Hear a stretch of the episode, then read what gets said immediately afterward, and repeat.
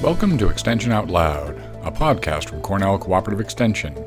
I'm your host, Paul Treadwell. Aravelle is a new grape variety developed by Dr. Bruce Reisch of Cornell Agritech. This Riesling Cayuga White Cross has some unique features that address specific challenges faced by growers here in New York State.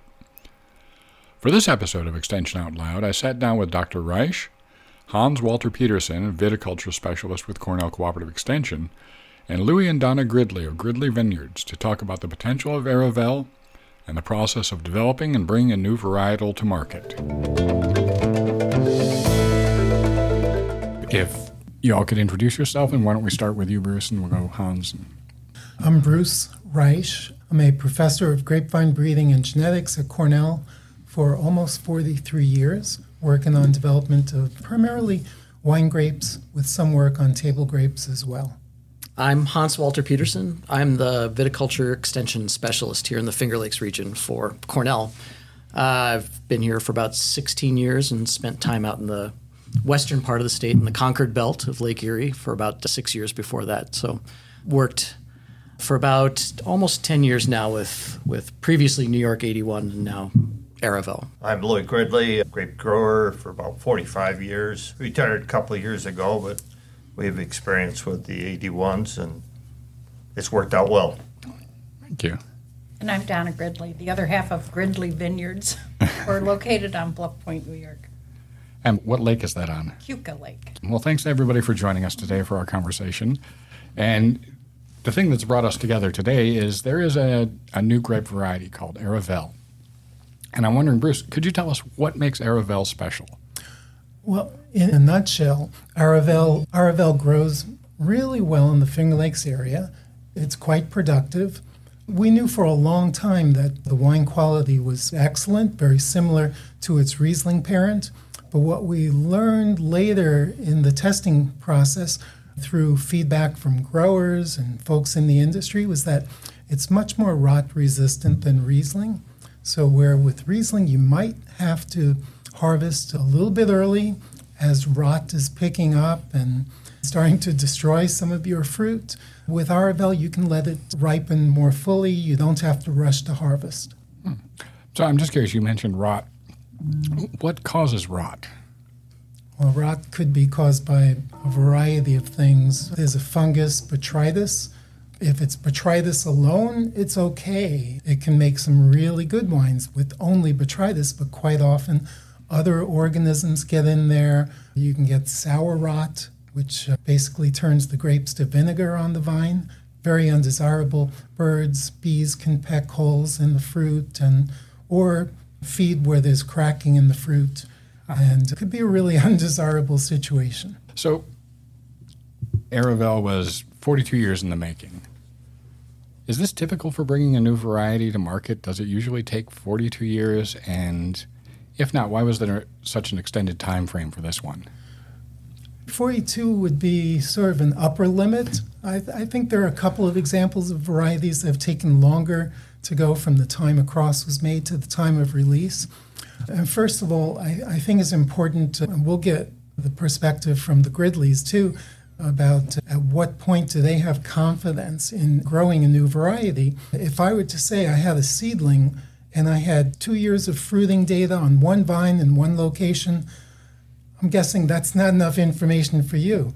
But then I have six vines in one location that's still probably not enough for you, even if I had three years of six vines. That's not very much. But if I have 10 years of data in five locations, and maybe each location has 50 vines, then I think we have much more information to go on, especially if we have information from different climates, different mm-hmm. locations, different soil types, and every growing season is a little different. So that's one thing that lengthens the entire process. The other thing with Aravelle was we got 15 or more years down the road and we were losing interest in the variety. It, it was a little bit more winter hardy than Riesling, but it, wasn't dramatically more hardy. We weren't seeing big advantages over Riesling. We knew there was very good wine that could be produced from it. But it was the growers and people in the industry. I also remember Rick Dunst telling me one year that, uh, you know, this is so much more rot resistant than Riesling. It could be thought of as an alternative to Riesling where you don't have to deal with the issues of fruit rot. Hmm. So I want to talk to the Gridleys for a quick moment here since you did mention there were these plots that were trialed out. What were you growing previously to adopting Aravelle? Well, we were growing Riesling also, but as Bruce said, to try this would move in or anything else, once it got started, there was no stopping. And and it wasn't so bad, but you couldn't let them hang too long. I mean, you just run out of time. You'd have to pick them because things were getting too bad. And I looked at this variety, and uh, it's Riesling Cayuga White Cross, there's a looser bunch. So I did away with the botrytis. The thing I found is the canes would hang they would break real easy when they were young with the wind. I put it on a mid-wire cordon with catch wires, which hung the fruit out in one area so the sun could get to it and you could spray them and you could let them hang for a lot longer. Botrytis was not a problem. So what I, what I want to explain, he touched on it, was that, as Bruce mentioned, those 50 vine trials. Well, we had one of those 50 vine trials. And because we were old native grape growers used to putting things on a umbrella system. You know, could you teach an old dog new tricks? Well, we did with Rieslings in a hurry. And so after the Rieslings, you know, and we did, like he said, the 81s were, you know, when we did the umbrella and the canes would go, the wind, they were on a location, it was pretty windy and the winds would whip the canes and they'd break really, they were quite tender. But once we decided that instead of the Cayuga White system, they needed to be a Riesling sort of trellis system, that it was much better for ah. the fruit and everything. So that's interesting. It does bring up a question though. So Bruce, you're here in the lab and you're making these crosses, and you're growing them out. How does that information seep out to a grower who may want to say, well, we'd like to trial this. What's the process that happens? The middleman. it's a middleman. So in this case, we can talk about middleman, and we can be fairly well disposed towards the middleman. So Hans, do you want to jump in as the middle guy? So, so in this particular case, the Gridleys had the vines before I came to the Finger Lakes. Not very long. Not very long, but, but. part of what I do in extension, I'm a bridge between the growers and the faculty and researchers here at Cornell. And so when there is a new variety that's being released in this particular example, you know, start talking to growers about it. We've had this variety in our small research vineyard for uh, about 10 years so that we can give some information to the growers about our experience with it, along with the breeding program's experience. And then they can make an informed decision about is this something that we also want to try? In extension, we have those relationships with the industry. So we're like, oh, I think the Gridleys might be somebody who would be interested in a variety like this. And that usually came through the spring spray meeting and you know, Greg English-Loeb would come and speak about bugs or diseases or whatever, and then quite often Bruce would get invited and he would come and talk about new varieties. So it was just this big circle. How do you identify desirable traits in a grape variety for New York State?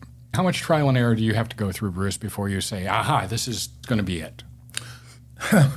well, 40 years ago, there was a lot of trial and error. There mm-hmm. was a lot of very careful, methodical collection of information, of observations in vineyards, starting with a single seedling vine, then with six vines propagated from that single seedling vine, and then with trials with other universities and gathering information from grower cooperators, gathering whatever input feeds back to me from cooperative extension, from Hans and others in extension. But 40 years ago, you know, that's a long time ago. And yes, we still do a lot of vineyard observation because the buck stops there. It's mm-hmm. got to do well in the vineyard. But nowadays, we also have a lot of genetic technology, a lot more science that we can apply to the entire process.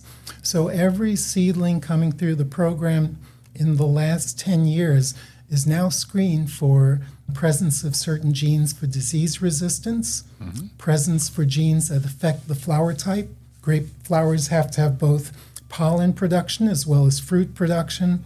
So they have to be what we call perfect flowers of male and female parts together. wild vines are either male vines or female vines. So we can test that, the test for the presence of those genes, the right genes for the flower type. We can also test for, in red wines, whether the pigments are acylated or not, whether the variety is a muscat or not. There's a range of genes for powdery and downy mildew resistance, mm-hmm. and we're routinely testing for disease resistance. Before a vine is even planted to the nursery or to the vineyard, we're eliminating 50 to 80 percent at this point. So we're planting out a pretty elite group.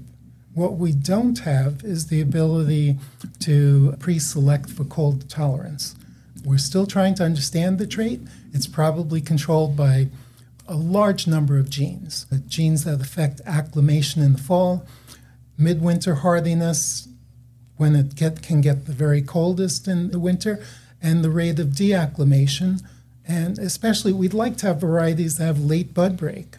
So we're, we're trying to understand the genetics of those different stages and what genes might affect them. So we still don't have DNA tests to help us pre select the types that would have deep midwinter hardiness and late bud break. Hmm. So that's still part of the field trial. So, back in the old days, the days of yore, when winemakers didn't have any technology, would a grower look at their vines and say, well, this is really good for cold hardiness, and this is really good for flavor? And would they then in the field just try to make those crosses? I don't I don't think growers were typically making crosses. Okay. In the 1800s, there there were some certain growers like E.S. Rogers or T.V. Munson that were growers and researchers at the same time trying to understand grapes, to understand the, the American species, and they were making their own hybrids.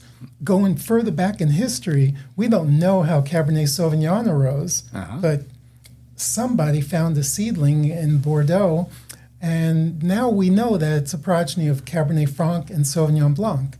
But I don't think that was from a, a, cross that somebody made on purpose. It might have been a chance hybridization because Cabernet Franc and Sauvignon Blanc were both grown in the Bordeaux region. Somebody found Cabernet Sauvignon. There are certain kinds of varieties that growers are responsible for even in recent days. Mm-hmm. There was a red wine grape released by the University of Minnesota called Frontenac. And pretty quickly after release, some growers, I believe it was with growers, yep. they noticed a gray Frontenac Gris mutation, a sport. And that was named Frontenac Gris. And then there was a Frontenac Blanc, a real white fruited sport. And this would be obvious in the vineyard. You would notice a change in the fruit color, and you'd propagate just from the part of the vine that had that change in fruit color. That does bring up sort of a question that's going to be on the side of this conversation, but for you guys as growers, when Hans comes and says, "Hey, Bruce has this new variety and it's spectacular," mm-hmm. how do you decide to make the jump to start planting that and growing it out? It, what is the process you go through when you're starting to evaluate these things? Well, for me, it was trying to get away from the old Labruscas and diversify more and, and get into some wine grapes. The Rieslings are hard to grow. In a bad year when Mother Nature decides to rain a lot, especially in the fall, oh, it no matter you have different what kind of products you buy to spray on them. Once something gets started, it's you're pretty much bound to pick it or lose it. But if you go with oh, the 81s with a looser bunch, they just are a lot more forgiving. You can get your material in there to help hold back the botrytis or downy mildew or whatever it is, and it's more air circulation out there. You can pull a few leaves.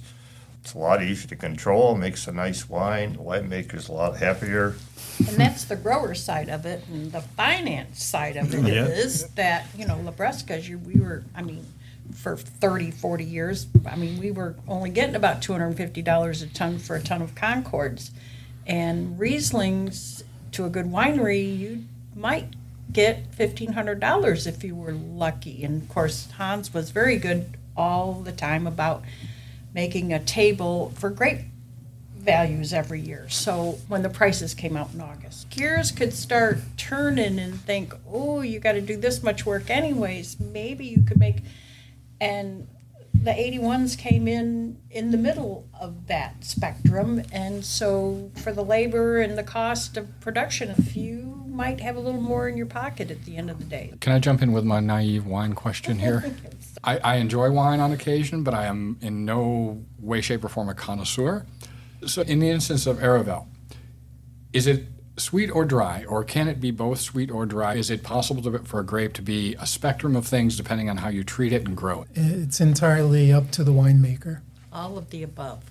Yeah, Okay, so it's so a you, spectrum. so you start with what comes out of the research lab, and when it comes onto your land, you can decide we're going to grow it this way because we want a sweeter wine.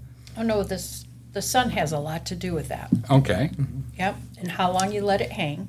The winemakers visit the vineyard in the fall and keep track of just how sweet it is, if there's any problems, whatever, and they advise us from there. okay. The winemaker can also stop the fermentation early if they choose. They can leave some residual sugar, some natural sugar still in the wine. They can manipulate the style. They can use a yeast that might enhance the, the fragrance of the wine, or another yeast strain might make a wine seem a little bit more neutral, muted, delicate. So, So lots of manipulations can be done by the winemaker. So, Bruce, really what you're doing is you're building a platform for winemakers to then sort of express themselves and develop nuance to. Is that correct? Is that one way of thinking of it? Or, I, I think at the time a new variety is named and released, it doesn't mean we know everything about it. There's still a lot of experimentation that can be done to further optimize how it's grown in the vineyard and how it's fermented into wine. There's so many variables. It's one of the things that has made Riesling such a wonderful variety for this region, where we can have very cool growing seasons where we don't get nearly kind of the sugar and the ripening we might ideally want, and others where we get plenty of that, if not more than maybe we want in some cases. But Riesling can make very wonderful, delicious styles of wine all across that spectrum. And with Riesling as one of its parents, I suspect Aravelle is kind of along those same lines. If we have to pick it a little bit earlier, or if it just doesn't quite get as much ripeness, it can still make a very nice wine that maybe has a little more acidity. So you might add a little more sugar to it just to balance that out. If it can hang longer, like Louis was saying earlier, just because it, it can, it might mean there's a little bit less acid in the fruit when it comes in, and so you don't need to add sugar because it tastes balanced already. That's a different style of wine potentially. And so there's all sorts of things in between that you can do with that, kind of similar to, to Riesling. I, I believe that that's probably the case for this variety. well, I appreciate the short education because, you know, I- so a, a couple times through the conversation we've mentioned 81s. 81s have become Aravelle. Yes, and, and that's us because we, it's like, can I say it? I mean, to 17. I don't even know what the, it's Geneva Red, but they'll always, Right. you know, they're always going to be There's always GR7. there's always shorthands for different things. So But I just just for anybody who Yes, you got to is clarify listening, it. the yes. 81s are the, the new grape that we're talking about that Bruce is is going out in glory on. Well, well th- this So um, deserved, yep. this to me it's 81.0315.17 because Yeah, and that's how we would say it to, somebody would ask us, well, what grape is that? And we would go 81 da da da da da, 17. In, in 45 years, there's probably a lot that happened that generated those dot one iterations, right? at the time the cross was made in 1981 mm-hmm. it was cross number 315 or at least the 15th cross in the 300 series the 15th cross that was made that year and it was seedling number 17 that was selected for propagation it's unusual to select 15 or even 20 we had up to i think 21 21 seedlings from that cross that were selected for propagation and further testing. But this was the one that went on the furthest that always did so well in both the vineyard and in the wine testing. You've got these 20 possible variants and you pick this one to grow out. So, where is that happening? And for how many years does it happen before you decide this is potentially a good variety that we have here? All of this takes place here in our research vineyards at the at Cornell Agritech. Mm-hmm. At the time, it was New York State Agricultural Experiment Station. We had something over 100 seedlings in this cross that were planted out, and 21 were propagated. That's unusual, or at least 21 were tested for wine. But we assigned numbers to about 21 of them. It takes three or four years after you make the cross before you can see fruit. So maybe by year four or five, we still have single vines, but we might have enough fruit to make a real small fermentation, enough to, to taste test some of these wines. So this is happening years four, five, six, maybe by year seven, eight, nine, we're making a decision which ones to propagate and plant six vines each. Then it takes another few years to get those six vine plantings fruiting again and to test and, and observe more carefully. So, Bruce, you mentioned seedlings. Grapes have flowers and then they produce seeds. So, you here in, in research are looking to produce seeds and then you have to grow those seeds out once for three years and then maybe you'll grow six more. Yeah, yeah. At the end of that process, you have the 81 or Aravelle. So you have one plant that is the one. How do you make more of that one? So we, we initially grow a single seedling of you know from each seed. Uh-huh. It's only it's in less than 10 years later we decide whether to propagate and put it out for further trials. And that's when we take cuttings, root them directly in soil, and make entirely new plants, but they're genetically identical to that single original seedling. And this is what happens when the vine goes to a nursery. A nursery will propagate, whether it's Concord or Seyval or NY81 Aravelle. A nursery will t- take cuttings and either graft onto a rootstock, and where the tops are still genetically identical to the original seedling, or they'll root the cuttings directly. So it's it's a process where you're just creating clones of that original seedling. Uh, so just to wrap my small mind around this concept here, is every Riesling traceable back to one original Riesling? To one single seedling, yes. And then there might have been some mutations or clones that have developed.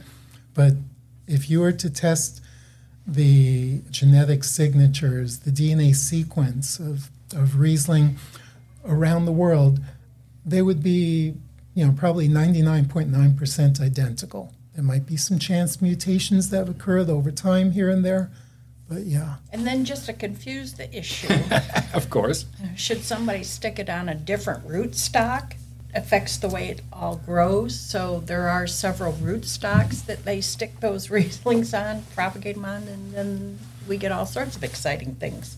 So the Riesling might be genetically identical, yes. but it's influenced in its growth and, and its response to the environment by the rootstock. Yep. So depending on your soil, people look for certain rootstocks because they know from all the experimenting that certain rootstocks grow better in other soils than others. So it's all a big circle here, you know, yeah. still.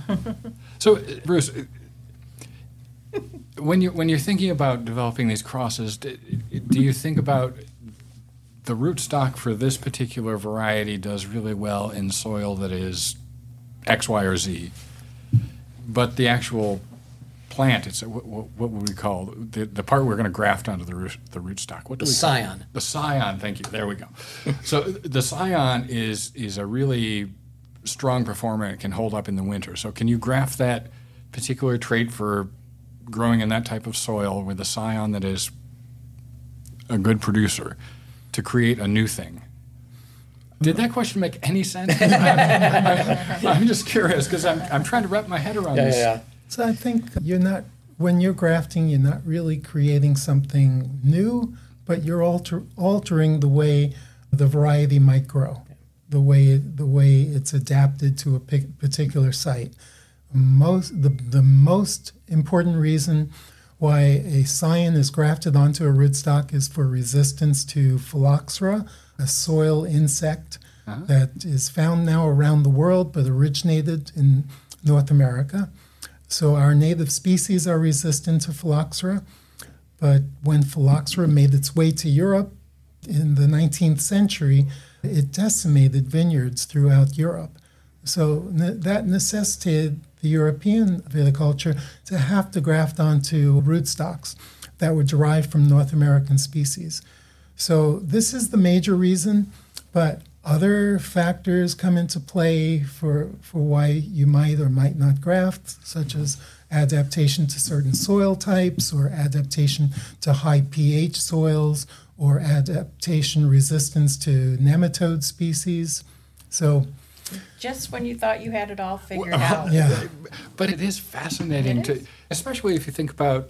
So there is the Riesling mother plant, and mm-hmm. somebody took a, a clone from that mm-hmm. and sailed across the ocean and brought it here and stuck it in the ground, mm-hmm.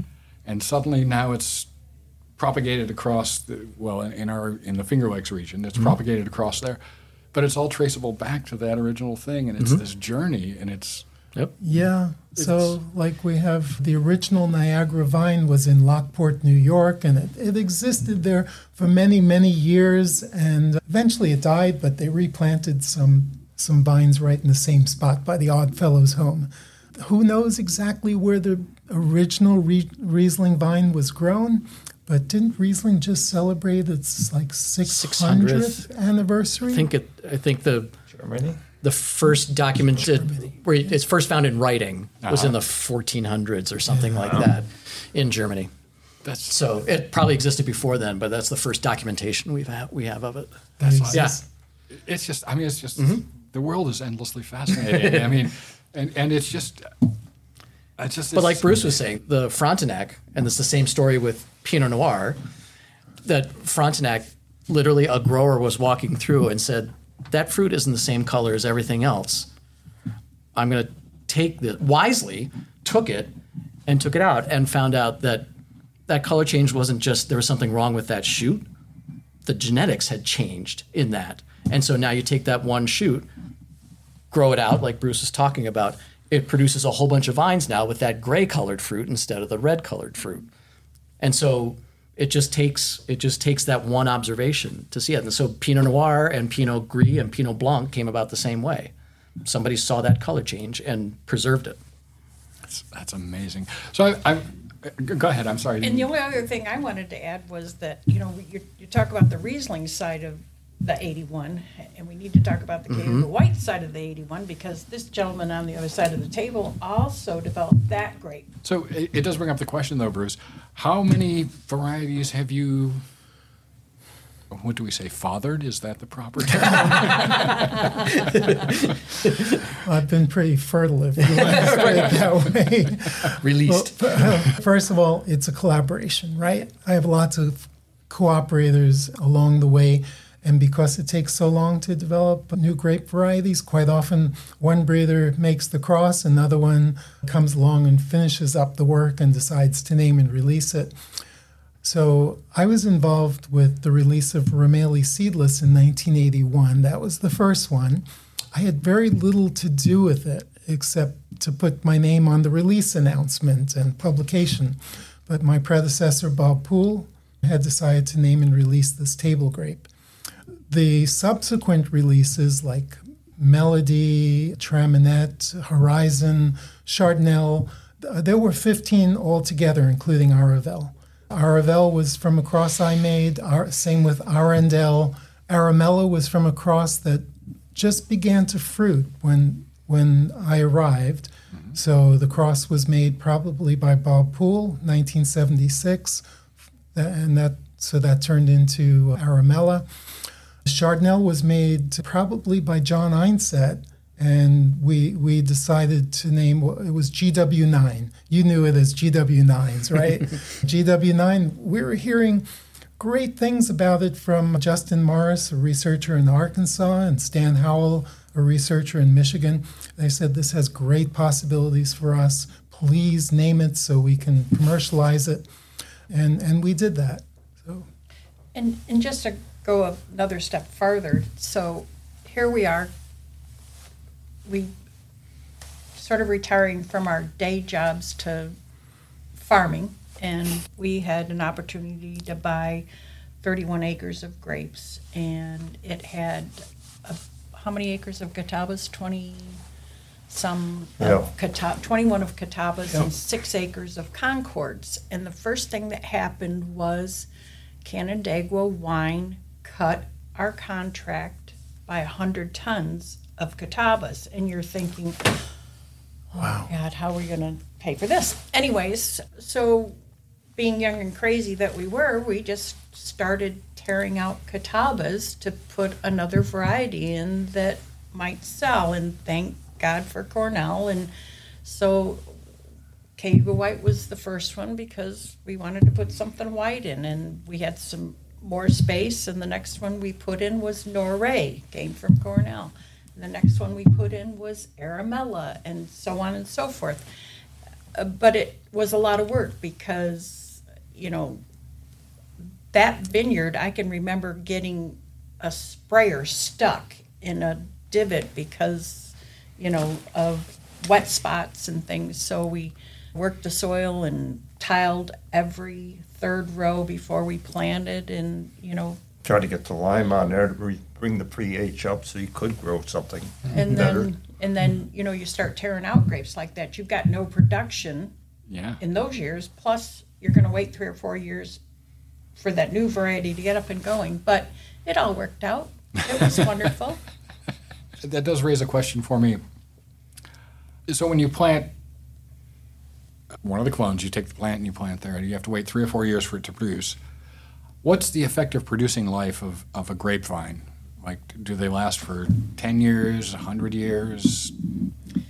They'll, they'll go a long time. I think of course, the old natives. I mean, he's there's Yeah. on that farm. Those the Concords that were on that block were put in in like 1925 or something. 29. like that. Uh, Something I like had that. Seriously? gentleman Oh, yeah. tell me his grandfather had planted it. There, there are century vineyards Yeah. in New York. Yeah. yeah, Really? Yeah. I had no idea. yeah. It might not be the exact same trunks Yeah. that are Right. there, but it's the roots. The root system is there, surviving, productive. There's You keep replacing. If you lose a vine, you, so sooner you can get it back in there. You layer in another vine or buy a root and plant it to keep your production up. Yeah. And it's an ongoing process. But there's yeah there's there's a lot of very old vineyards in See, there. I would have said uh, meh, 30 years maybe on the outside, but in a mo- in a modern vineyard for something that's not Labrusca, not like a Concord or Niagara or Catawba, those vineyards tend to be about 25 to 30 years, and then there's enough deterioration over time, replant, or it's been replanted ultimately over over the years. or you've got guys out there developing new varieties. Right, that look even those. better. I want to say that in my lifetime, grapes in New York became a thing. But prior to, let's say, half a century ago, it wasn't a thing here in the Finger Lakes. How long has grape production existed here in the Finger Lakes? 200 years. Seriously? First grapes were planted down at Hammondsport in 1826, think you're 27, something like that. New York grapes has been a thing for a long time, actually. The modern New York grape and wine industry is young, Okay. relatively young. So, from the 1820s through the 1970s or so, it was mostly a Concord, Catawba types, and some hybrid, older hybrid grapes, going to very large processors, big wineries. So Canandaigua Wine Company, Great Western, Gold Seal, some of those, these big Taylor. production, yeah. Uh, all of those kind of fell by the wayside, except for Canandaigua Wine Company, which is was Constellation now E and J Gallo. That's the one that's left standing. All the rest of them, the the there's 450 some wineries now in New York. The vast, vast majority of them are Younger small, family owned places, have been around for 25 years or less, mm-hmm. the vast majority of them. So from 1976, when the Farm Winery Act was passed, until about 2000, there's this very slow increase in people. So people like some of the families that have been growing around here, like the Stamps down at Lakewood and the Hunts at Hunt Country, were grape growers for many years and finally started their own winery just so they could make some more money. They started doing so well in around late 90s, 2000. All of a sudden, you see the numbers just go take off like a rocket. And until the past probably five years or so, it started to level off. Okay. But yeah, it's so the the the New York industry we know now, yes, has has kind of come on lately. In 1980, the year I, I mm-hmm. started at Cornell, I, I remember the count of wineries 35 in New York State. Yep. A bunch of them in the Hudson Valley, mm-hmm. and almost nothing on Long Island. I think Right. just Hargraves at that point, and they were the source of the pollen, by the way, for Aravelle. I went to Long Island to get Riesling pollen. The, 35, but and now the count is about 500, 450, 500, somewhere around there. Good God. State Depends on how you count 'em. Statewide. Yep. Yeah, it's amazing. Yeah. A lot more wine drinkers from New York State now.